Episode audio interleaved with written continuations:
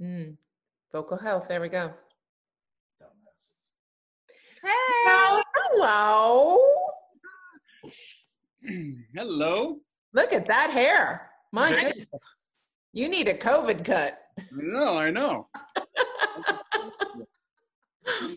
On purpose, though. I like it. Well, yeah. I, I got to go with it now. I, uh, yeah. I've had too short. I like, why manage it now? It's just on its own, right? It's like the beer. Doing its own thing. All right. Well, how you doing? How's, how's life? You're back at work? Yeah, about three quarters of the way back to full speed. So just my second week, but it's it's speeding up. Wow. Yeah. People are coming in? Yeah, yeah. We've had such a backlog of uh, Doctor Osborne kind of worked virtually through all that time. And uh, doctors, you know, they couldn't see anybody. They couldn't scope or look at uh, the tonsils or even have anyone open their mouth, really. Um, so they just pushed everyone to home, home virtual work. And so once we got back, we had a lot of people that needed to be scoped and a lot of people that needed to actually be checked out. So we've kind of gone through that list uh, slowly, and, and it's, it's, it's coming. This, the city's a little, uh, little slow to return, but. Yeah. And you're in, you're in Peel. Or are you in Halton? I live in Halton. Um, but the, the office is in downtown Toronto. That's not fair. So you're in now going to be in stage three, phase three. Yeah, the the kids and, and everybody, they get to, you know, where you go to, to shop is okay, but not downtown, not yet. No, no, we're we're we're still in phase two as well because we're in Peel. Right. Yeah. And Carrie's in Nashville, so I'm she's like wide open. No, they yanked it back into phase two because all the yahoos were coming down here to the bars. Drinking, yeah. Carrying on without masks, and uh, it got Fourth of July got canceled, everything. So and now we're still in phase two, and now the big hoopla is schools and mask wearing, and you know because certain things lifts are coming off, and yeah. Are they going to keep that in? But okay, wait. When you said, I had this visual of when you said, you know, patients and not being able to see vocal cords, and there's part of my craziness as an opera singer that would have been like, if I needed you to look at my cords. We might have gotten on Zoom with the dental mirror and the flashlight and like, can you see in there? Oh, come on. I know a singer friend of mine actually bought a, so she said, a portable camera that she can look at her cords. Is that, is that true, Aaron? You know, I tried that. I bought one off of some, you know, cheap website or whatever. That's just a camera. But you got to be pretty tricky because the gag's got to be almost delayed, and then they'll try to push the scope in just over their tongue and curve it like that, and then it's hooked to maybe their computer. Oh. Um, to look, you basically see just the general anatomy, but we use strobe lights and we use things in slow motion, so you know it's not detailed, but it's it's a a, a scary look, I guess. Well, tell us where you are. I mean, it kind of is broadcasted there behind you, but where are you and, and what do you do and what would you call yourself? How about that? Uh, I, I own The Voice Clinic. So we have a clinic uh, where we, we work together with an ear, nose, and throat uh, doctor. His name's Doctor Alex Osborne. And Alex works both pediatrically and with adults, but he's got all the medical aspects of, uh, of what we need. And I'm a speech language pathologist that special, like I specialize or just work specifically with voice. Um, and so my work complements his in that we know patients that come in, get checked in Canada for cancers and for tumors and for major issues. And then once that's cleared, then they can come through uh, speech pathology and, and access voice therapy. But I also help with uh, singing Uh, artists and different types of artists of different genres who fall into problems that aren't pathological. They're uh, predominantly tension or technique based, and we can start to sort of change those things that would be impeding their skill, their, their sound. Okay, that but works for me. All, all therapy in my hands, and then he's all medicine, and and uh, yet it, it's a good team. It's, that's what you always need is a team with uh, a doctor and a therapist. Always. But you- You not not only talk to people as a speech pathologist, but you use your hands, and you are truly unique in that you use your hands to actually massage the jaw, the neck, the all of these muscles yourself, correct? Yeah. Yeah, when I was trained, uh, it was an early stage of all this, just the very, very beginning. I would have been the first student trained in it. But it's to reset the voice, or what, what Nelson Roy called reposturing. So if your voice box got kind of crumpled together, and it's supposed to have a space between there and there, and it's supposed to have a space between there and there, and then there's supposed to be room for it to move around a little bit. A lot of our tension points in the body and the neck and the jaw and the tongue can shift things and make something too tight. And then we just keep training exercises that aren't working. So the exercises are usually singing exercise, vocalese, saying, okay, I'm trying to do an arpeggio or a scale. This is like running over the hurdles really fast. And yet if your hamstring is tight and you can't get over one hurdle, you're not supposed to practice hurdles at this point. We got to get out of that and get some therapy in there.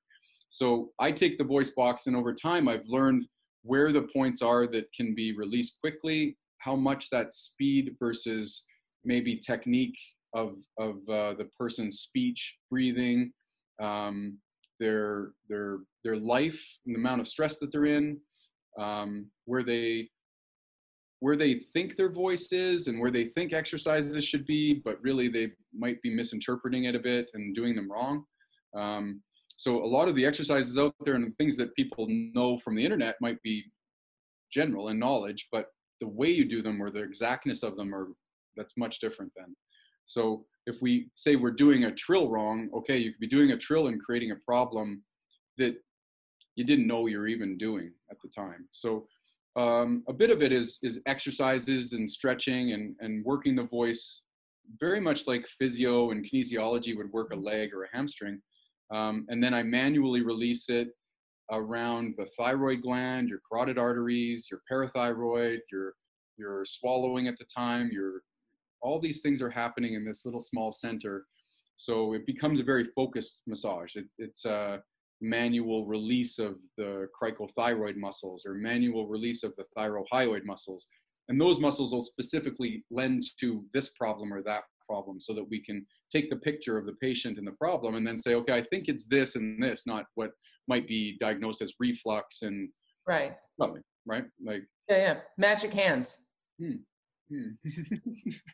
I don't know. Uh, I I'm curious. I know you and I met before through Sondra in in Toronto, and a lot of what manual things you did on me were things that were similar, some were new, um, but similar to what I experienced here in Nashville.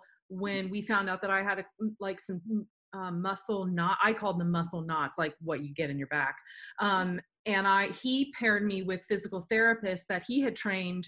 So there's this voice clinic here in Nashville, and they, you know, they also work on, on all kinds of instrumentalists and, and musicians, but um, they are trained physical therapists. So, but they specialized in this as well. So is that the same thing, or, or are we talking two different things?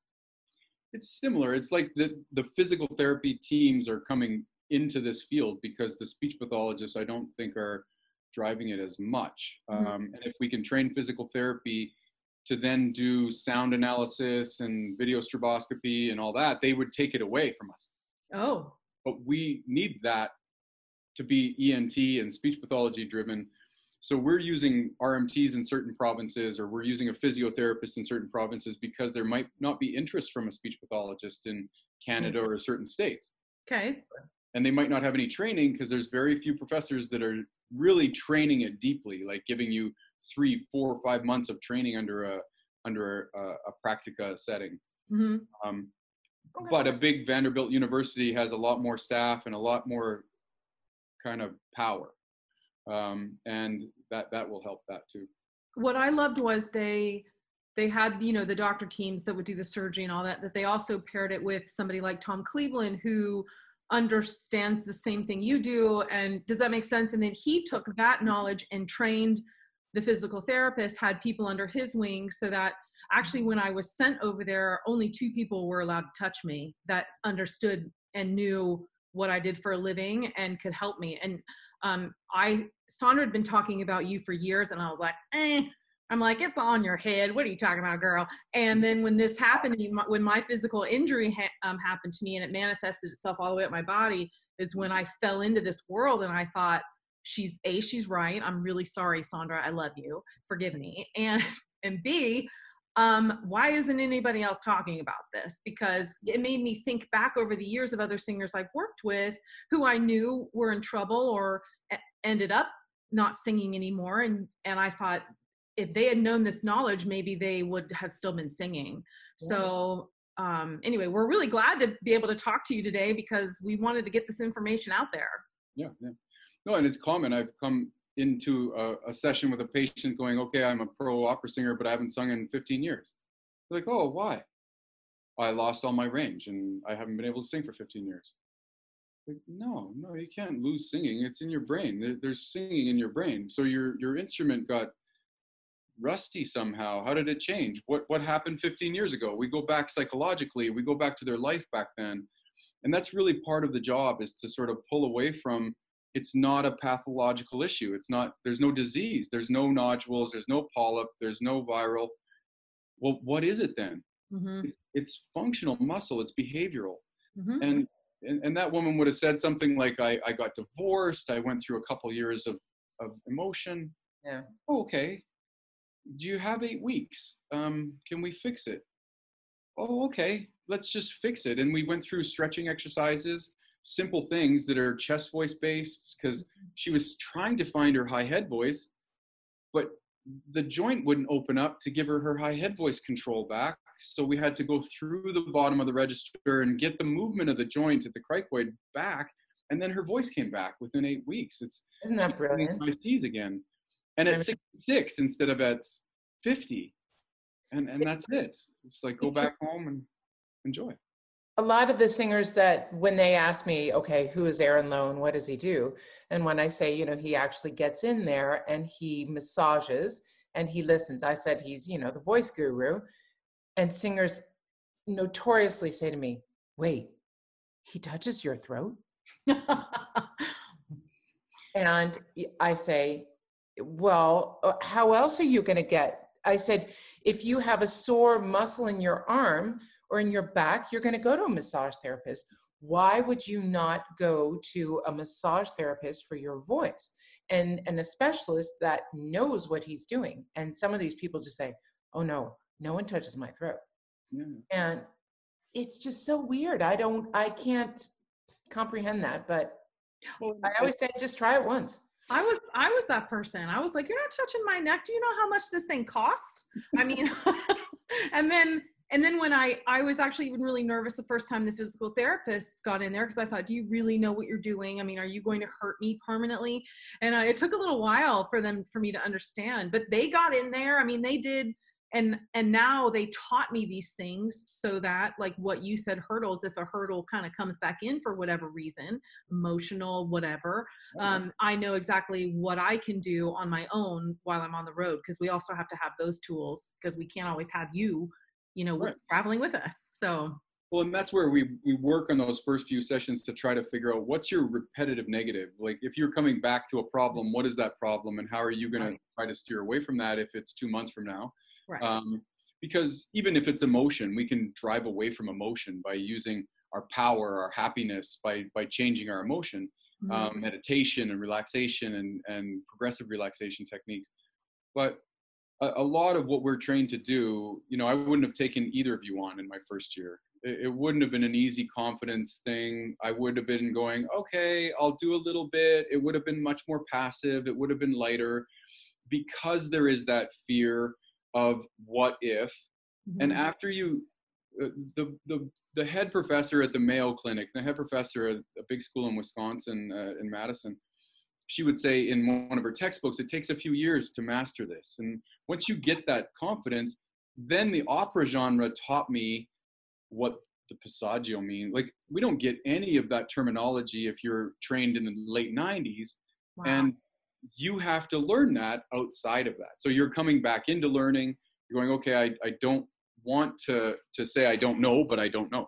Um, so if you taught me something at that point, then it's, we even learned from The, the the the weakness of a voice is maybe going to come into the the the sound this way, so it'll sound breathy, and it might mean that your larynx is elevated, creating a large gap at the back. And so it's like, oh, well, let's take and we'll delete some of these things so that we can start to go in before we actually touch your neck. Mm-hmm. Go, you're, you're doing this exercise, which is elevating your larynx, or your breath is not allowing you to basically keep your, your larynx in a neutral state. Mm-hmm. So when we get it neutral, you have to have everything caught back up so that the body's caught up to the technique too. Yeah, um, so there's been so much learning, and I learn from every day um, and from all my students and patients, because it, it, it can be, um, well, a hidden stressor, you know, something very hidden uh, in their mind or in their technique. And they didn't know they were doing something that could be tension negative, like damaging to their tension. All right. I remember you, you, my, my voice coach, Tony Manoli, you came once to a, a coaching that we had, and, you know, was really hands-on and feeling and listening and watching. And I mean, that was invaluable, because you could see the repetitive mistakes mm-hmm. that I was making. And instead of in eight sessions or ten sessions, you could boom right there, pinpoint it and say, this, Sondra, you're doing this wrong. Do you see why? Here's the mirror. And I mean, that's invaluable. And it, okay, us singers, we, we should probably know how to diagnose that, but we're too close to it. Well, even that day when Tony's ears were hearing, yeah, his ears are so good, yeah, right? And my ears are dumb compared to his ears or your ears. No, no. And different. Then they're different, but we had to adjust something mm-hmm. to create balance. And then the room filled with the right sound. And that's when I learned something that day. It was like, oh, I get what you guys were hearing, or absence of that is what you were wanting. I just know balance, symmetry. There was something moving one side more than another. I'll stop that muscle and relax it. And then all of a sudden things filled out. It's like, oh, okay, yeah, this might be leaning towards one weakness. Mm-hmm. And then we just started. And, to but you took that time to to really, to learn and to educate yourself. And, and I thank you for that. And oh. But so working with singers in general, you work, you've worked with, I'm not going to name drop because you could, but you've worked with a lot of superstars and traveled with them and touched their throats right as they, right before they went on stage. What do you find to be the biggest common problem with not just opera singers, all singers that you encounter? I, I thought about this, you know, I thought about laryngeal elevation being common in opera, you know, over overproducing head voice in practice, and just hours and hours of singing in head voice can lift and tighten the tongue root a bit. Um, But most singers in all genres don't warm up their speaking voice. Mm. And I always say, if you were a guitarist, you would never play your guitar without tuning it first. Mm-mm. You would never carry it around without a case. And you definitely wouldn't drag it behind you all damn day using it without playing it, right? Like using it as a hammer and using it as this and using it as that, push the door open with it. Like no one would ever treat their guitar with that kind of common space, common mind. Mm-hmm. We wake up with these tiny little two and a half centimeter vocal cords and the, the small little tight muscles that are all set in elastic behavior behind them or in them. And there's this fancy inside of a watch that has to run perfectly. But we go and we battle with speech and talk to everybody on the planet, and we don't just give it a nice little gentle warm up in the morning and let it kind of warm up for our speaking voice. And then resonance and ease of the speaking voice will come true. But a lot of singers, they rest their voice too much. They think rest will help. They think speaking higher, I'll just speak up here and this will help me. No, it won't. It will not help you. Um, don't speak like a fairy princess. It isn't going to make your voice lighter or higher. No, it's, it's, it's all that stuff is a lie. And I don't, I don't care. It's, it's not to hold back and not teach that. But we have to warm up the chest voice because that's where we talk. That's important. And yet I think it gets pushed away from importance because of certain genres. And if we just pick on rock as a, they don't do anything then. Rock musicians don't do anything. Um, typically, they kind of like, well, I wait for my fourth song and then my voice starts to feel better. Okay. Carrie, can we do that? You guys can't wait till the fourth song for your voice to come out. We're in um, trouble. And yet you might practice for four hours in head voice and then not return to the chest voice and do some trills or some sound in chest voice to return the muscles and the joints back to normal function. So we can overdo the practice of one sound, and then we got to kind of build back the balance, that balance of laryngeal muscle. And sometimes it's stretching. If you're doing jaw tension or tongue tension, we could just stretch before, stretch after. Get up, stretch your tongue, go, go into a tongue curl back exercise and just create space and just get blood flow and circulation. But it, it's often we blame the voice and we just call it a voice. Like, what is it? Your tongue, your jaw, your, your voice box, you squeeze a little bit. Do you have a tight rib cage? Do you have tight hips? There's certain things that could really play a role in, in different voices, depending. Mm-hmm. That's interesting. Thank you. Mm-hmm. All right. You know, with all this time off that we've had because our jobs are, you know, non-existent at the moment, especially in the United States.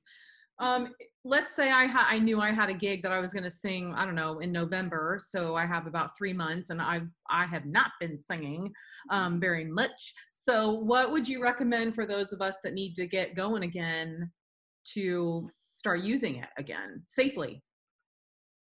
The, the general rule is you're, you're going to warm up as you work the, the, the vocal cords skin. Your, your skin on your cords makes sound. And then under the skin is muscles and a ligament system, right? Mm-hmm. So we can think of the skin needing to be conditioned, but part of what I thought of in, in sort of building up a, a, an artist again is their skin is going to be a little more sensitive because you haven't been using it. So mm-hmm. we use the chest voice in that way to get the cords to seal, and that'll start to condition heat into the skin. But you're conditioning the skin initially. So you're allowing your vocal cords to come together and close and stay closed, create a lot of heat, a lot of vibration. And that should be pushed. It should be extended long and, and do it to a point where you can turn it up, turn it down with your breath and your body. If your body work is there, you're going to be fine. If you need to work on core release and some abdominal release and stuff like that, that that's where, again, we work on core and body frame. But the first thing should be that we're going into trills for skin and warmth of the skin. And then we're stretching to a point where there's the true passaggio. So if you're stretching your voice, you're just doing a glissando. You're just going up sliding. We don't need to climb like that because it's typical that you're going to be assessing speed and accuracy of a vowel then. Right. That can drive you crazy, right? Yeah. It can make you go into, I'm not there. So if you're just making sound on slide, there's no specific pitch. There's no exact vowel. You're mm-hmm. working the register by working the flexibility of the voice and the joint, the cricoid, and then the vocal cords can come back into contraction and the elongation. We're not even in a resonance system yet, though, right? Yeah. We're not yet seeing our rebalance and sinus and feeling palate and expansion and, and the rest, right? So then you can go into your vowels with your resonance and your M's or your V's or all the sounds that connect with your singing teachers, and that's when your voice is ready. Now you got to work on your breath. You don't work on speed yet. You work on vowel accuracy, resonance, and breath work. So you're working on dynamic control, pianissimo to forte. You're creating a, a big, meaty middle of your voice. Mm-hmm. And then you can start looking for the ornament, ornamental top. Once the cords are really hot, skin's really loose, the muscles are really relaxed and elastic, mm-hmm. now you can start to use the speed of your brain, and your voice will respond to it. Okay. The minute you go, I want speed for my brain to, to come out of my voice, but my voice hasn't had the exercise and the stretch and the, the ready, then you're going to be upset with the product.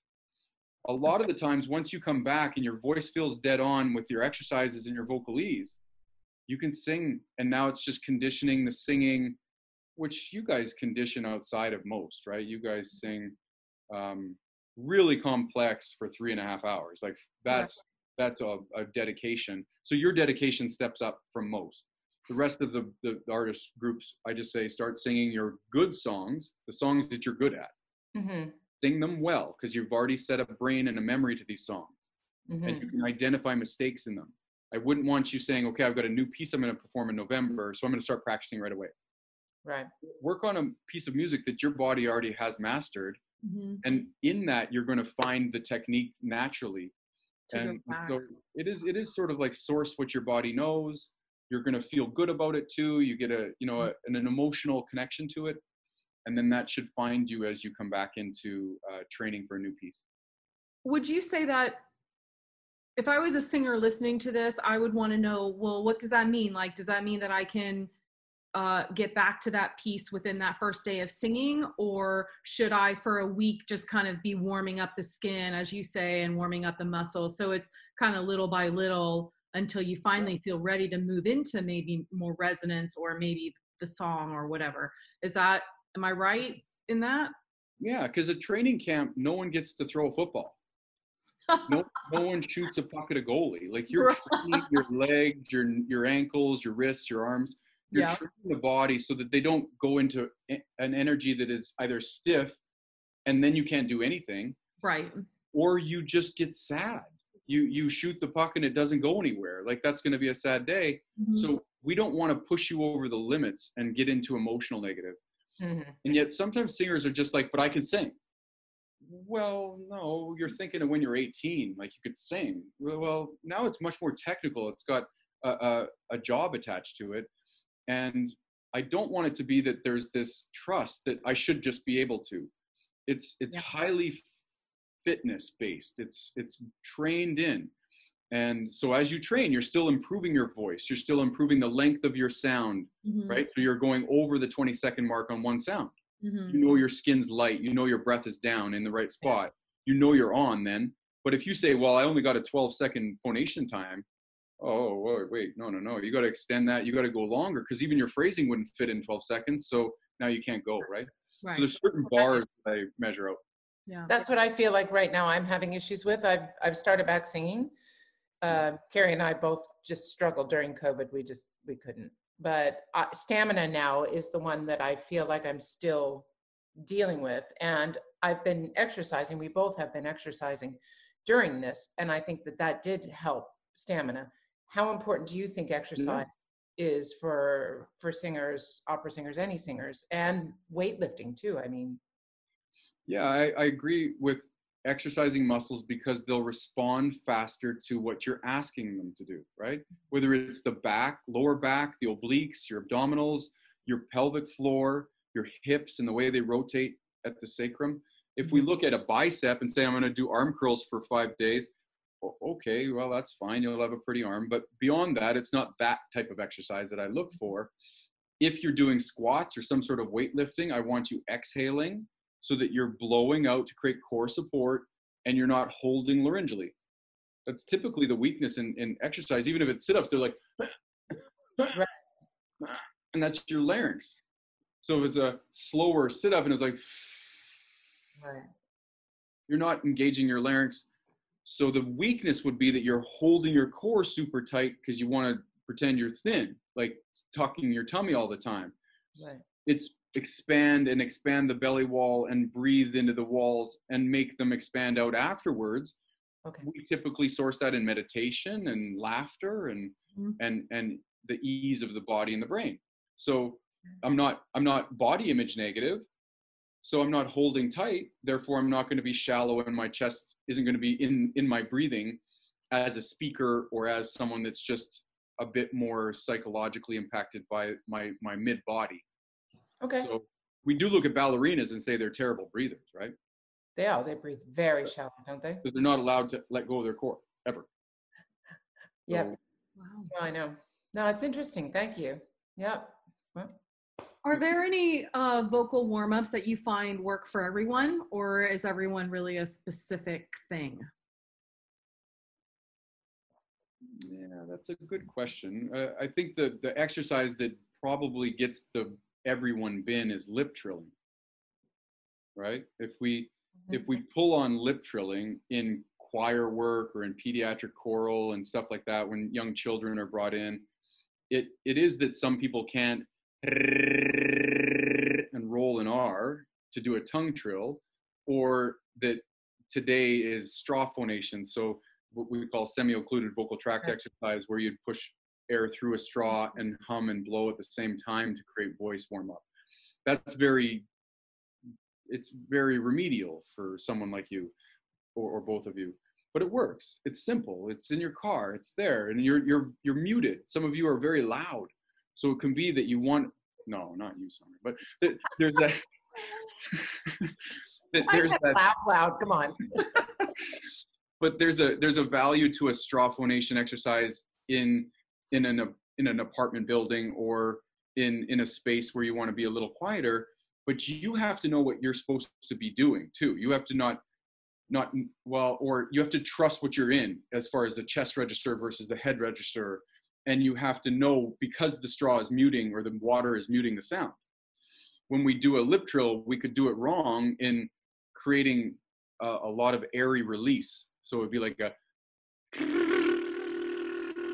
they start in head voice and there's a lot of air in that. I always have to lift up a bit to cheat, right?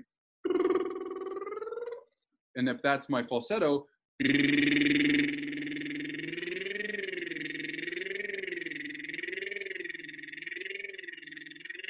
this is all my breath body doing it.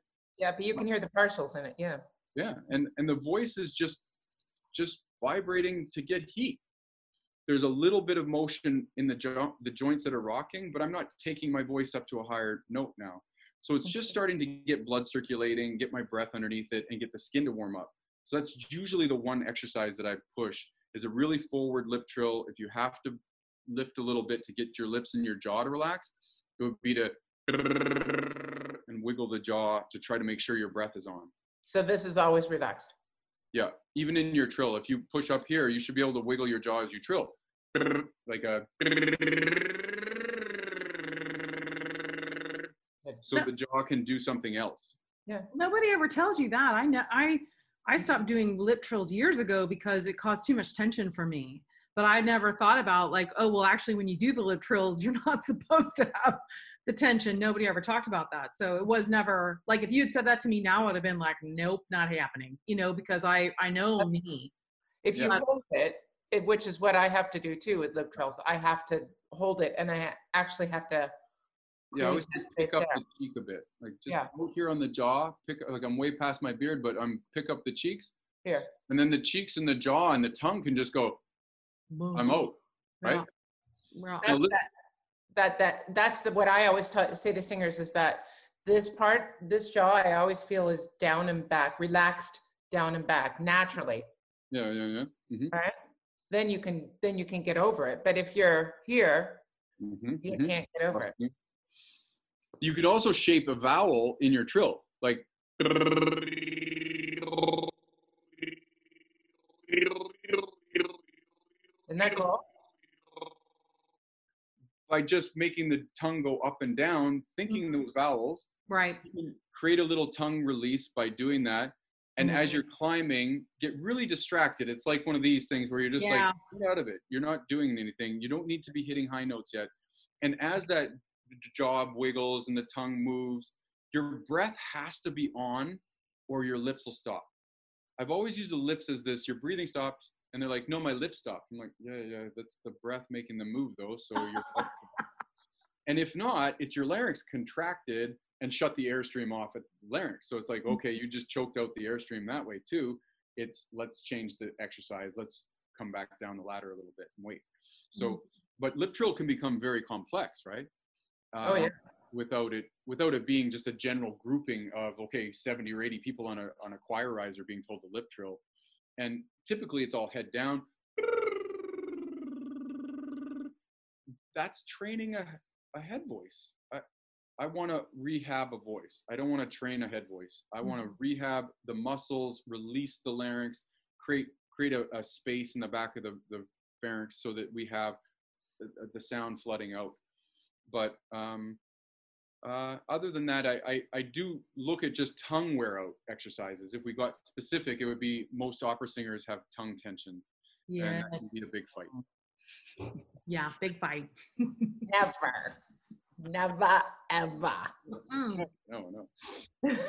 Men's tension, men's men's tongues, men and women's tongues. They're like, they they don't know it's stiff.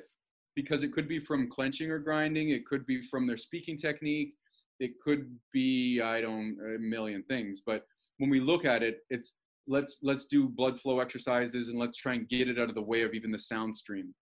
Mm-hmm. Mm-hmm. Thank you. Mm-hmm. So, okay, fifty-one-year-old woman here. I'm going there. Talk to us about menopause and how it affects the voice, or does it? You know, I, I, I did do a lot of, you know, research maybe five, ten, seven years ago on this. Um, I couldn't find anything really that's, that's acute. So nothing happens quickly. You, you would see a studious singer as someone completely different than the average woman going through menopause, where they don't care about their voice necessarily. And some average uh, uh, females will, they'll, they'll contract in their cricoid because of emotion and emotional changes. And even the, the, the, the hormonal changes will fluctuate emotion just typically uh, in, in a woman's cycle. But does it contract their voice? Does it bring tension into the voice over time? And what I'd see maybe connects to menopause in, in women's voices in general is a, a tickle cough or a throat clearing habit, where their cricoid stiffens and they get a little throat clear habit, like they get this little dry cough factor. Tension dynamics in that are caused by the cricoid and that joint at the bottom of the larynx. That's mm-hmm. where we cough. So stiffness in that area, I feel, introduces spastic nature to that area, and that becomes a protective cough. It's not protecting anything. It's just supporting the emotional body. So we push out of it by making the chest voice work higher. And if we say we'll stop pushing our voice, I don't want to push my voice up high, I don't want to belt anything, I don't want to push my voice in exercise. Most people wouldn't exercise their voice anyways. And then they just, over time, three or four years, their voice Uh, uh, starts to stiffen up a little bit, um, usually due to emotional changes. Um, the mucosal changes, and we sweat more in, in a, a hot flashes, and, and women go through all these things that change their, their, their, their release of water sometimes. But not in an opera singer. No, no, you guys are over, you guys overdo water. You guys overdo it most of the time. And you're the best at it, right? Your vocal cords, if you guys get a little bit of dehydration, you know it. If, if, uh, you know, if, if at the end of a rock tour, they're dehydrated like crazy, they, they, they wouldn't take care of it up until maybe some of the artists today really studying it a bit more. But I don't see a, an opera singer at a high level losing hydration because they are hyper-focused on it. They warm up their voice. Um, and I think the other population that don't sing don't hyper-focus on hydration and don't warm up their voice. So they become more susceptible to slight dehydration and tightness in the C T joint. Okay. Mm-hmm. But how do you, but we, I feel like in that conversation, we have to talk about hormones, because okay. hormones for women, I mean, even in from, you know, the minute we start our cycle till premenopause to postmenopause, I mean, that's a huge shift. So, and I, I know for myself that hormones affect my vocal folds, whether they're thick or whatever, I mean, on a monthly basis, because yeah. I just know over so many years of singing on them. So What do you? What are your thoughts on that? On on the hormonal level, hormonal level. Well, we know that the vocal cords during menstruation will swell a little bit. They they get a little thicker. So for a dramatic voice, it's like, whoa, it's easier. If it were a lyric voice, it's like, whoa, where's my high C? Where's the spin on that high note? My voice is heavier. It's like a mezzo all of a sudden, and it's just for two days. So that whole, I think the changes monthly as you go through those. Um, What did they used to call it? A dark day for a soprano. They wouldn't have let the high soprano sing on her menstrual days. Oh, yeah. Uh, back in the, the like hundreds of years ago, they just kind of said, no, I'm not doing it. And they just called it a day off. You guys all sing through it. You'll manipulate your cycle. You'll manipulate things that m- make your body stay consistent. Right. And yes, hormonally or emotionally, you just fight. You fight through it. You, you'll fight with, with uh, yourself. And and get through it, because you are performers, you're tough athletes. Um, and when we look at that, it's just uh, the, the voice swells and the veins appear a little bit more in the surface of the vessels. That can also change a little bit of the tone of the voice or the timbre of the voice. So we look at it as your, your vascularity. Is it at risk during menstrual or in menopausal years? Are there any veins very apparent? And if there are, we, we bring in surgeons, we try to say, we'll watch them. But beyond that, it's just the swelling and shrinking and swelling and shrinking that comes with your hormone changes and your changes in, in, in through menstrual cycle. Mm-hmm.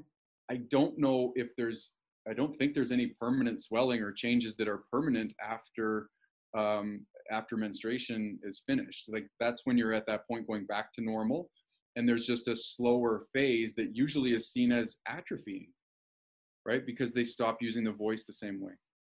Okay. So, but hormonally, you're more connecting to, are you ready to sing? And you feel like you can make your voice jump out even if you feel like not singing. That that becomes you and your singing teachers, I think. Mm-hmm.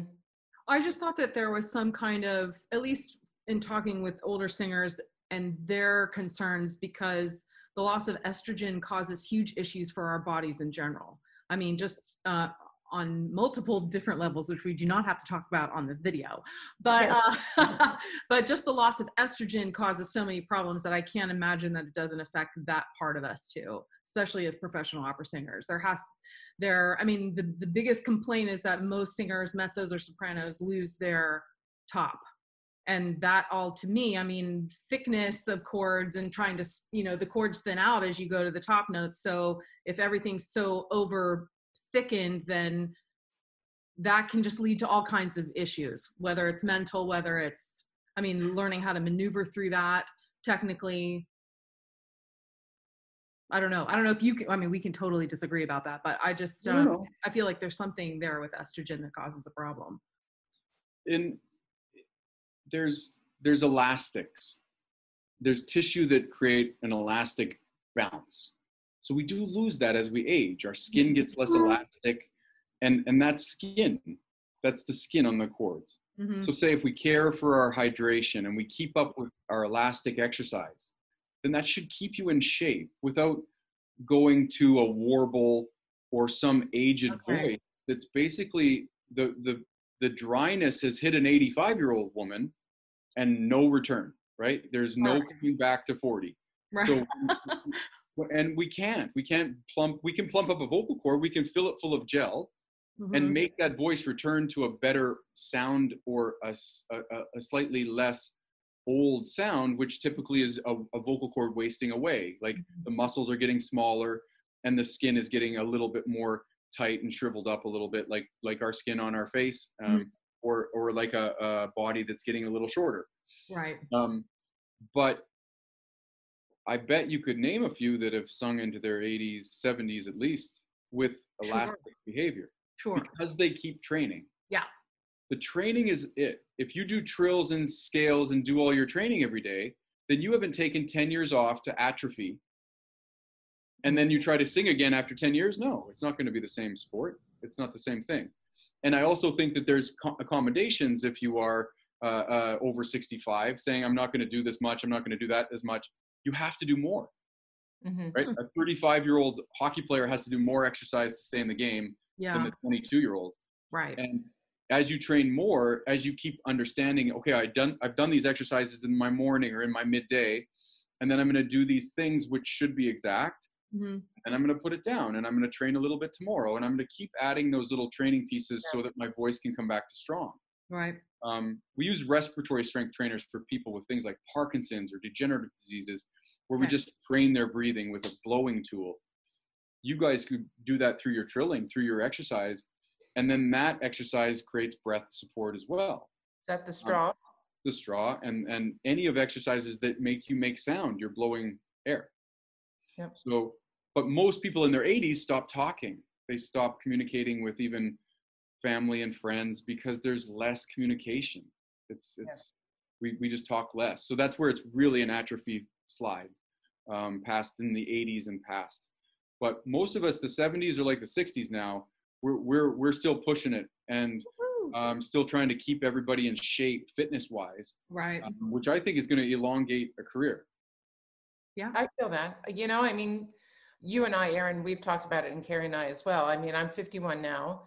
The only thing that I've noticed being now postmenopausal is that it takes just a little longer to warm up, mm-hmm. and I have more of an upper extension. My voice didn't go lower. It went higher. Mm-hmm. But honestly, besides, I know, Carrie. You're I know. a freak of nature, Sondra. I, but Dolores Logic apparently had the same thing.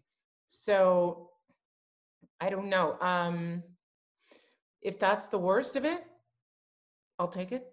Yeah. You know? No, and it's, you're training still. So mm-hmm. it's, it's the, the training. Say you, say you speak more. You guys have all been speaking more over the last three months than singing. Sure. So the speaking voice is going to tighten in the middle of your voice box, and it's going to ch- it's going to challenge your overtones in the voice. It's going to take away space that that started to be uh, the the product of your overtone is in the, I believe it's in the larynx, in the vestibule. Yeah. So say speech makes that vestibule sh- shorter, smaller, or compressed. Mm-hmm. Then you go to sing, and it's your speaking voice that took your singing voice and changed it a little bit. So we release that and push your singing voice back in because the speech took it out. The speech made it, it problematic. Um, or uh, one genre that you're singing in, one one song and one piece is really uh, more head voice dominant. And then there's some, you know, trick around the passaggio that you have to kind of climb through. So that one exercise could help that, but you haven't done it for the last six months because you've been channeling this exercise for this song or this work. So it is that there's certain things we're kind of picking from at times, going, okay, you got to stop doing that and do this more now because you're not doing that anymore. Right. And if it is that it's just like we got to start massaging our own jaw and stretching our neck and working the collar a little bit, because for me, I started to notice, okay, if I sleep, I pull the shoulder in, yeah, and I sleep like this. Uh, yeah. And, you know, this is now in my forties going, okay, shoulder, go away. And uh, get it back. Mm-hmm. But that's me being a bit stiffer in my upper body. I wouldn't have felt that in my early thirties. Well, talking about that kind of tension that can creep up in there, do you think that tight tension in the neck can affect your high notes? Mm-hmm. It tilts the larynx in or down, right? It, it can, tension in the neck can basically pull back on your larynx like this. Mm-hmm. The minute you get some little pull like that, you can't control your voice at all. So yeah. It's in different spots that that little muscle is going to pull. Um, there's a group of muscles called the pharyngeal constrictors, and they grip the larynx. They grab around the body and they make up the throat and grip on. And sometimes they're just they're just at this grip instead of relaxed open. And so the, the voice box is supposed to be moved forward to get that to release. Do you think that if someone, I'm just curious, if they sing that way for a long period of time, is that something that can never be undone once you have constricted so much? And eventually, let's say the high notes kind of get lower and lower, or that C gets harder and harder and harder. Is that something that is could be a permanent thing? No, no, no. It's always fixable. Always fixable, unless it's paretic or paralysis based. Okay. The nerve runs, right? So, so it's more like it's just like we all hold a bit of trapezius tension, mm-hmm. right? So. Why? Because we're we're looking forward all the time. We're on a phone all day. We we look down all day, um, and we want to be able to pull everything back and create a balanced neck and, and keep the head back, which is strengthening the rhomboids between your shoulder blades and some of the mid back. Mm-hmm. A lot of us work the front of our body. We work the abs. We don't work our back as much. Um, when you're in a plank, you're working your back. If you're doing some sort of like a, a postural correction, you're you're kind of overdoing it, but it's going to come still with less tension in your neck. Mm-hmm. I see it as if someone had a long-term tension point in their body that isn't posturally negative, like they're not just turned and crippled by that. Mm-hmm. There's there's change that we can do that usually is correlated to a sickness or a stress event in their past. It could be twenty years ago though, and if they come into me and say, I sang like this at twenty-five and I'm now forty-five, like, okay, it'll come back. It's just, we just got to get that to release. Usually it comes back pretty quickly. It's it's quite... it's rewarding therapy for that reason, because it's not like we have to change your whole life and put braces on for the next ten years. Right. Um, we, we basically release it and say, direct your voice or your focus of your voice to this. And a lot of people are like, oh my gosh, my voice is back. And if we get that statement, I'm like, you know, your voice, right? Yeah. Like, it's back there. I'm like, okay, good. That's it. Cool. Very common. Do you have any massage techniques or therapies that you could recommend to all of us that are here at home that can't get in to see you, or, mm-hmm. and can you demonstrate them? Yeah, yeah. When when we, I've been working on things that I'll start to, to I, I guess, produce more of, which is how to self-release. Your, your, your, my, my techniques have developed over twenty-two years to say, maybe I've got to make this simpler. Because if I say, okay, release your inferior pharyngeal constrictor muscle, you'd be like, uh, I don't know what you're talking about. Well, might. Some of us might, but. Then there's the, then there's people that won't actually feel confident enough to touch their own neck, where they're like, I'm not touching it. I don't want to touch it. Those people come to a therapist. You'll, you'll find somebody if you keep asking, you know, like find the voice group in your city and then find what they, they direct you to. I like to do a twist. So when you grab your larynx on the sides, can you push it a little bit to the left? You got to move my beard out of the way. Yeah. Push it a little bit left and then hook behind it with a finger. It shouldn't be sore. Mm-mm. You should be able to get behind there, right? And I'm talking while I'm doing this. Yeah. That's the inferior pharyngeal constrictor muscle. And you need that muscle to activate to sing in head. You, you need that to sing. Okay. And then I, I can switch hands, or I can just do this with this finger, and then I go with this hand over here, my thumb. Okay. But I'm, I'm behind my voice box, up and down like this, behind my voice box, mm-hmm. because it's supposed to be leaning forward. Everybody with their hand on their throat can't sing. If we bring it forward, it's like, oh, it's just forward and, and it's supposed to tilt forward and down a little bit too, right? Yeah. yeah. And yet most of us that have this, we see yeah. the eyes go up and the jaw tightens and then the tongue lifts and then the voice pulls. We want to see if we can actually yank it forward. I call it the twist. I don't want it to be that you're pulling as much as you're just twisting it like that. And so I'm taking the larynx and pulling and twisting, but I'm just twisting it on its axis. And we can yawn. My mouth let go there and I'm yawning. Oh, that's great. I know. Uh-oh. Sorry. Oh, yawning. Cover your mouth, Carrie. That's great, Aaron. Thank you. You'd be, su- you'd be surprised how many people would jump like, oh, that hurts. So really? Then we like, okay, calm down. Now you also have a carotid artery right there. So if you were doing one side at a time, you have an artery feeding your brain. If you're trying to do both sides at the same time, you're a hot mess. Yeah, yeah, you're gonna knock yourself out. Done. Don't don't push on both carotids, but okay. You're in that space where the voice is just telling you, can you come in? Come in on the back side, come in on the side of, side wall and get in there, and then pull a little bit or twist a little bit and see if it's got some buoyancy, because then you come out and your speaking voice may have a bit more resonance. Mm-hmm. Um, and it may connect to, you know, just the overall tone of your singing voice, the the, the transitions in sound. Thank you. I, they taught so me that. In, yeah, they taught that to me in physical therapy, which was cool. Um, and but I remember when they first started working with yeah. me, they were like, "Let me know if you get a little dizzy or a little lightheaded," you know, because they're learning my anatomy too while they're getting in there, and so they need to know if they're, you know, hitting the carotid. Ar- I know they know where that is, but you know what I mean. They just need to make sure I'm okay. So. Well, and, and I've had therapists try to train under me and they're just like, oh, I'm starting to feel nauseous, just feeling her pulse. I'm like, oh yeah, get out, you're done. Hi.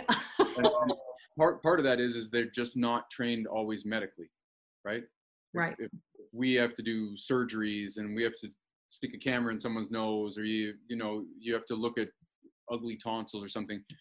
This is what I love doing. Um, most speech pathologists want to work with a six-year-old that can't do an S problem. properly, mm-hmm.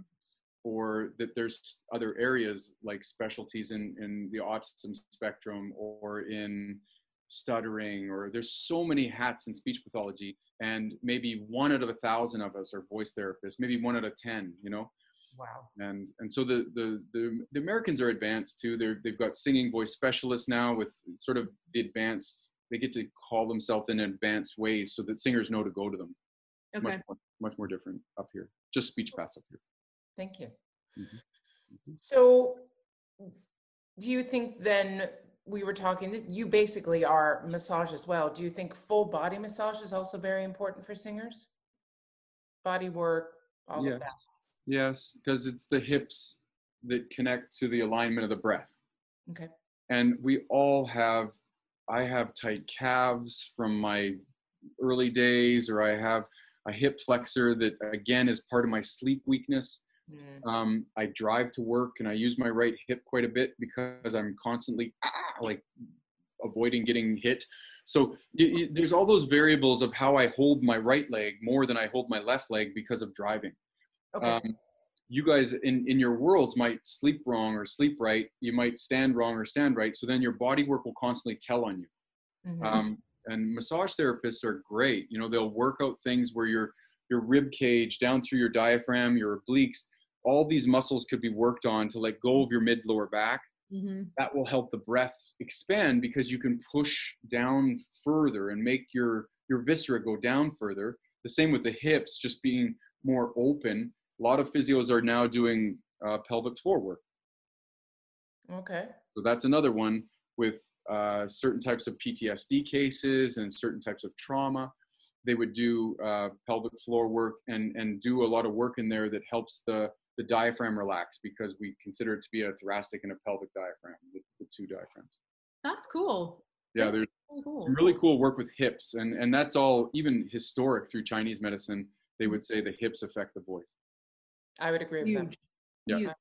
Huge. one hundred percent, especially for me. Yes. Do you think that you can heal um, a vocal cord injury through massage and speech therapy, or do you always recommend surgery, or is it a combo of both, or one or the other? I've, I've healed vocal cords, like polyps on vocal cords, or polyp on a vocal cord, which typically when I look at the vocal cords and there's a tiny polyp, it's got to be accessible to therapy. The therapy has to be able to attack it. Um, for example, a polyp won't disappear. If we rest our voice, it won't go anywhere. It's going to sit right there and it ain't moving. It ain't getting bigger, but it isn't getting any smaller either. Mm-hmm. So the, the, the therapy that I always recommend is just creating heat and stretching. So it's like start with a minimal amount of stretching just to get them used to it, because their voice is so raspy because of this interruption to the wave. But as about six to eight weeks pass, there's usually changes. Some therapy, I say, let's just try therapy with no support from surgical or, or from medicine. Mm-hmm. Um, new science would be that we take a polyp and we go in through a, a scope and we inject a little bit of steroid into it. And then even with patients that don't do therapy, they would say, let's wait eight weeks and maybe it disappears just because the direct hit from the steroid. Mm-hmm. I'm always complimenting Doctor Osborne's injections. So they've got to do their exercises and accept the dexamethasone injection. And then we look in eight weeks and see if it's gone. Um, a polyp that is riding on the surface. So if my edges are here and, and the polyp could be my thumb, right? Right. That would be a very fixable polyp if it wasn't massive. Okay. Massive polyp I'm not taking on therapeutically ever. Okay. It's, we need the best surgeon to fix your vocal cords, and we need someone that does this every day. We don't want just some general E N T surgeon. So we need then a phonosurgeon. We need a laryngeal surgeon. And they will do a very finite, very microscopic removal of that polyp so that you don't end up with scar tissue. Okay. And the scar tissue can be just from old school techniques. But I'm always supportive of, if that person was surgically fixed with no therapy, mm-hmm. they're at like a forty percent chance of getting a polyp back again, because they don't know why it came and they didn't know what to do when it, like, like how do you manage your voice then? You're not managing it well enough. Right. And it could be just one scream or one yell or one cough, but it may be that their vessels are surfacing. It may be, we, we say don't take Advil, don't take Aleve. These things make your vessels surface in your vocal cords that increase the risk of hemorrhage, mm-hmm. or they increase the risk of a polyp. So it's partly, if it's too big, if it's not in the right spot, there's no point in trying therapy. Mm-hmm. It would never work. If it was um, approachable, they're educated, they're willing to do the therapy. That's, that's also there, right? Some people say, I'm not doing your stupid exercises. Send me to a surgeon. Okay, okay. That's fine with me. Um, well, I also I've had a- I got a sympathetic bump on the other side, because the one kept on, if the if the polyp was here and it kept on hitting the other vocal cord, mm-hmm. then then you also risk having not just one, but woohoo, bonus second one. um, and with that, we have to remove the one and the other one will fade away. And that's right? What happened with me. Yeah, yeah. We, we don't want to remove both of them then, which can often be misdiagnosed as nodules then, because we right. see two bumps in a mirrored pa- space. Right. But right. we have to understand that in slow motion replay, you can see the insides of these things. You can see them rotate in the vocal cord skin, and then we can identify if it's gelatinous polyp or a hemorrhagic polyp. And then there's their complementary lesion on the other side that's just reactive. Right. Call it reactive swelling. And singers, if if they are having, and I, and I want to say this, and we all say this, because I get asked a lot, because I've been very vocal about my vocal injury, but you are very helpful.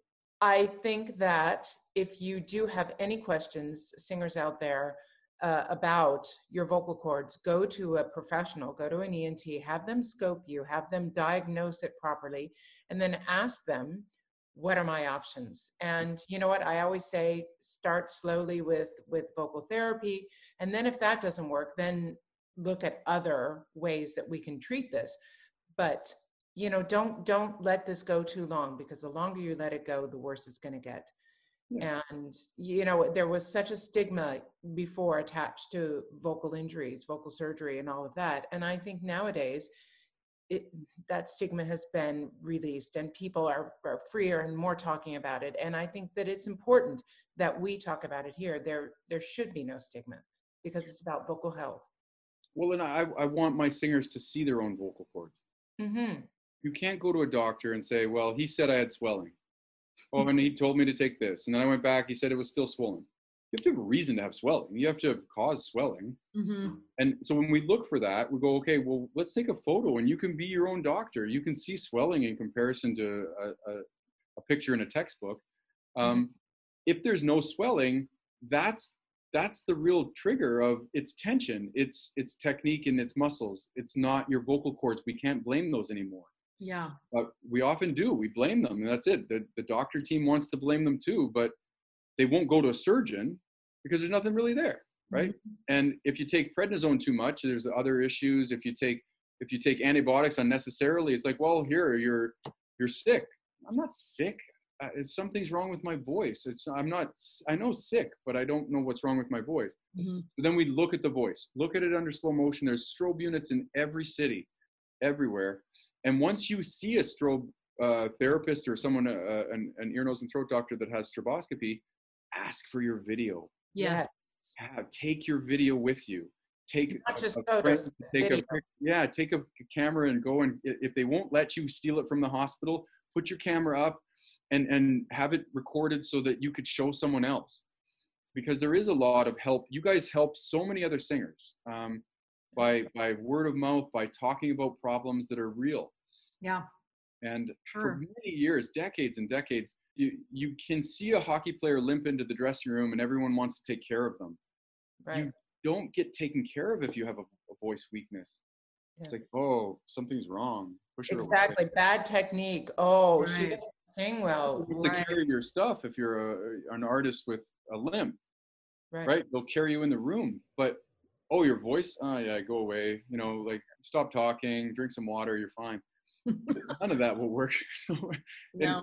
When we look at, okay, something's wrong or something's feeling wrong, it may be, I, I did it today. I took the, a, a woman into my strobe room and said, there's nothing wrong. And she's like, oh, now we made progress. Yeah. Just take yeah. it off her mind. And yeah. she thought she had cancer at twenty-one. I'm like, can't have voice cancer at twenty-one. So what would you say best advice to give to singers? As a, as a vocal specialist? It goes back to think of your voice as your instrument. You okay. polish your sax. You don't let anyone pound on your piano. You've got to warm this instrument up. If you're going to go out and party, do a warm up. It's fine. Your personality is part of your show, but you get to go out and party, do a speech warm up, a voice warm up, speak in the, the resonating space. Train your voice every day in the speaking zone to keep it away from stress, tension, speech tension, um, breath shallowness and, and weakness in breath that just comes with us in an environment that we feel a little bit uh, not not our, our best at, right? You guys walk on stage, that's your environment, it's awesome. Um, it, it can be that you feel stressed just because you're walking into a room. Uh, I don't know, it's the door into a room, but your yep. breath will go shallow and your voice will stiffen a bit. You got to prepare for that room. You had to do a warm up before you went to that space. And that'll keep you away from some of the things that we don't know are coming. They come over years or they come over even weeks of time. Mm-hmm. Even at the end of singing, the cool down becomes the most important for an elite artist like both of you, where you'd say, well, I've sung, drop it. And then you walk and go. no, you got to do some resonance, find your resonance, do some light chest voice from, from an F or a G below middle C to a G above middle C, just sort of rotate in that area. Just get the voice back to closure. Our head voice, we produce no closure. And so there's this held voice. It's tiptoeing a bit. It's, it's in that state for a long period. Give it back that closure so that the voice feels comfortable again and your speech just floats out of you. Not this, I'm speaking on my core, I have to rest, and all the rest theory is just terrible. Re- don't rest. No, I've never done warm down until last year. Yeah. In my whole career. I know, Carrie, can you really? Believe it? I never did it. No. No, no one ever taught it to me. Aaron. It was it was such a thing with me that I it I got such a habit that I sometimes would forget I was doing it, like walking home from a show, you know, especially you're in cities, you just walk everywhere, and I'd be doing it and people would look at me like, what the hell is happening over there? Because I'd be doing it on my way home, because I didn't want to, by the time I got home, I really didn't want to think about singing or do any more singing or whatever. So yeah. It just became a part of the, even after like one of the after parties or whatever, after the party, after you talked, I always had to be careful how, yeah. where I placed the speaking, so that if I knew I was singing within a forty-eight hour period again for three hours, that that speaking in those parties was something that was done in the correct way. Um, but after that, I was always warming down, leaving, whatever, walking anywhere. Yeah, yeah. That nutter. it's, it's, we'd stretch our leg if it felt stiff. Mm-hmm. We just don't connect stiffness to voice. We think of it as just a sound negative, and then we blame vocal cords. Yeah. But I do want to look at it as its stiffness of, of, of the tongue root, or its stiffness of my side neck. Mm-hmm. Encroaching then, or pushing the voice box into a state of pull or tight.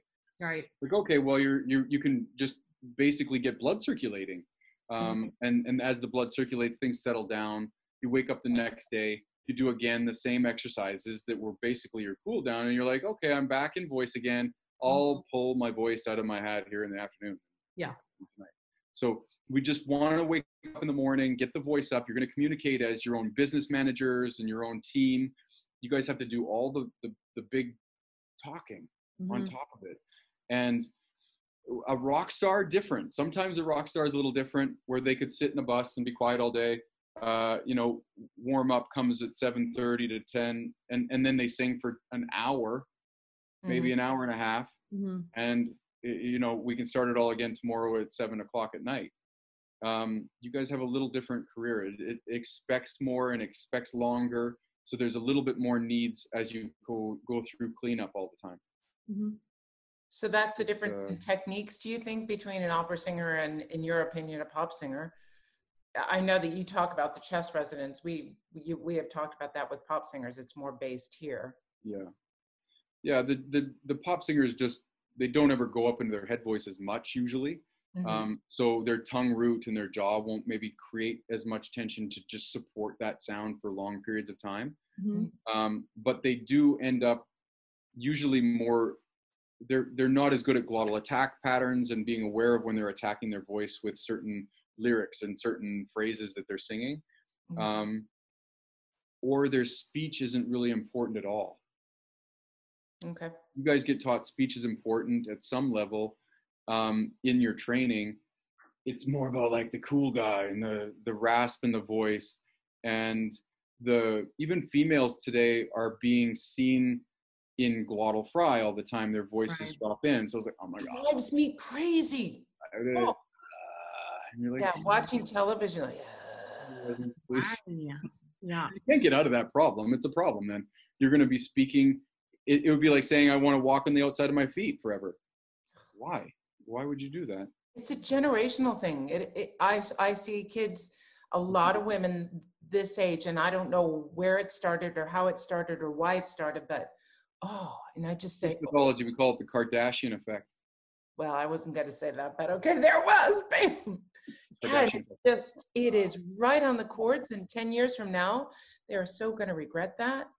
Yeah, and I even hear it. It's culturally really deep because it's in the radio hosts now. If you go to a young person's radio station, mm-hmm. the, the female host wanted they wanted to drop in. They wanted to drop her voice. Yeah. Um, and I guess I guess when I started my career, when when we coined the terms mu- muscle tension dysphonia through my professor, uh, uh, he he started all that. Before that, it was it was called vocal fatigue syndrome. Before that, it was called the Bogart-Bacall syndrome, based on, really? on Humphrey Bogart. Yeah. They all talk. Uh, oh, it's that's cool. Interesting. Interesting. And I would have never watched Lauren Bacall or Humphrey Bogart ever, really. But when I learned that, it was like, oh, you guys just picked really pro people that everybody knew and said, oh, don't speak like them. Mm-hmm. And it's come back. It, it's come back. Do we want to do some rapid fire now, now, Carrie? Do you have a few more minutes, Aaron, for us for some fun questions? For sure. All right. So, what is your favorite word? Word? Oh, gosh. Yeah. Ooh. Um. I I don't know my favorite word. I guess I've used the word trill more in my life now than anything. I call it trill. Trill, okay. I probably What's said your... the F-bomb more than that, but I said trill. Trill. Well, that's coming up. Hold on. Uh, what's your least favorite kids, word? Right? So oh, four kids. Whoa. Um, they won't watch least, this. No. Least favorite word. Uh, rest. Right. Okay. What turns you on? Um. I what turns me on? I get excited about. I don't know. I, I I feel like it's it's like a the spontaneity of a sport, like um, oh. just the the connections to doing something without rules. Like okay. if you if you punch a bag or if you if you leap and roll, that that's what I always would have said. Uh, that that's a, a huge thing. Like just let go of everything and just have, let it happen. Oh, cool. That's what, okay. What turns you off? um I know a couple answers for this one for you. Yeah, sound, obviously, after you guys know after being tuned in so so many years, certain sounds are just like, oh, I can't stand it. One would be really nasal sound turns me off, like it's like it's I'd rather hear rasp in a voice than a hypernasal speech pattern, but really tinny nasal, strident nasal sound is just like, oh, it just drives me crazy. So that, that turns you off, and then that is also the sound that you hate the most. So what sound do you love the most? Um, shouting sound, actually. It would be weird to say that, but the the the power of a voice naturally that comes out when we shout, that part of the sound is just uh, just powerful and very unhinged, very, uh, un- again, released. But uh, you, you can't try. You can't try to make that sound. It just comes out of us, a cathartic sound. Okay. Mm-hmm. Okay. The most important question of the day is, what is your favorite curse word? I'm, I'm a... I'm an F guy, I guess. I, I can use that in any way. As I'm not much about a speech pathologist in language because of that one word probably, but it it's amazing when you work on patients with a brain injury, it still works, that word. Really? It's in our head. It's, it's in our head. So sometimes if you had a stroke patient and they can't speak and you do something, whatever, they they can still blurt out that word. They still say fuck. See, Carrie said it for you. Yeah. Yeah. And Carrie, what's your favorite word? Motherfucker. Yeah. Oh, you extended. That's the extended. Oh yeah. So what profession other than your own would you like to attempt?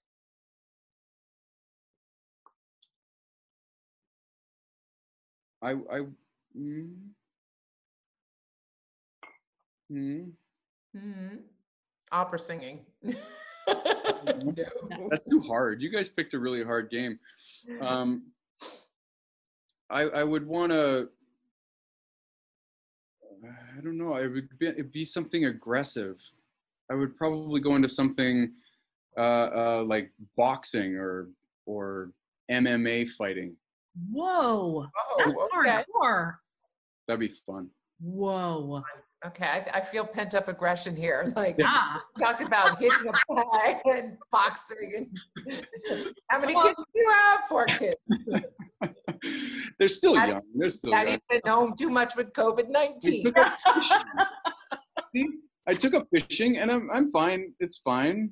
But it's like, oh, I got this. It's still my aggression. Okay. Yep. If I could, if I could do something to to to get paid for that, that would be okay. Okay. All right. But what profession would you not like to do? Profession would I not like to do? Opera singing. I I think I was always inquire like inquisitive about what lawyers do, but now I would never want to be a lawyer. Um, mm-hmm. I just yeah, it's not my style of of day to day. Um, okay. And and that would be a, a job I just couldn't imagine being excited about every day. Okay. Yeah. And the final question. Yeah. If heaven exists, what would you like to hear God say when you arrive at the pearly gates? Mm. Oh, we've had everything, soup to nuts. I'm sure, I'm sure. Um. I, I suppose the first thing come to my mind is my brother died when he was thirty, mm-hmm. so I'd ask where did where did he go? Where is he? Where is he? Yeah. Show me where. Which direction do I go to find him? Yeah. So aww. That's it's, it's experience you go through like that that you don't you don't think about the next levels of uh, of where you end up. But uh, I need to say hi. Yeah, that would be a quick hello. Yeah, love that. That's good. Well, we end on that note. Mm, thank, thank you for you. your time. It's so great to see you. Yeah, it's great to see your face. You're doing such amazing things. This is such a great info sharing. I hope so. I mean, we just want to we want to touch just one life. Then I think we made a difference and help one person and let them know that we feel the same suckiness that they're feeling someday. Yeah. yeah. And, and to laugh a little bit and to find out some cool information and talk to fun people like you. That, yeah, yeah. that we need to spread this information around. So why not? I mean, we're home. We might as well. Let's do it. Exactly. And and the more the better. It's it's always going to be this way. We we want to share. We want to open up and, and let some of these secrets out. Um, make sure that people know what to do. And uh, anyway, I can always I always feel like helping. Always, always. Thank you. Love well, that. On, on that note, thank you, and thank I you. hope to see you soon. Yeah. I'll call Katina. You bet. All right. Take care. Take Say care. hi to your family. Bye. Thank you very much. Bye. Bye. Bye.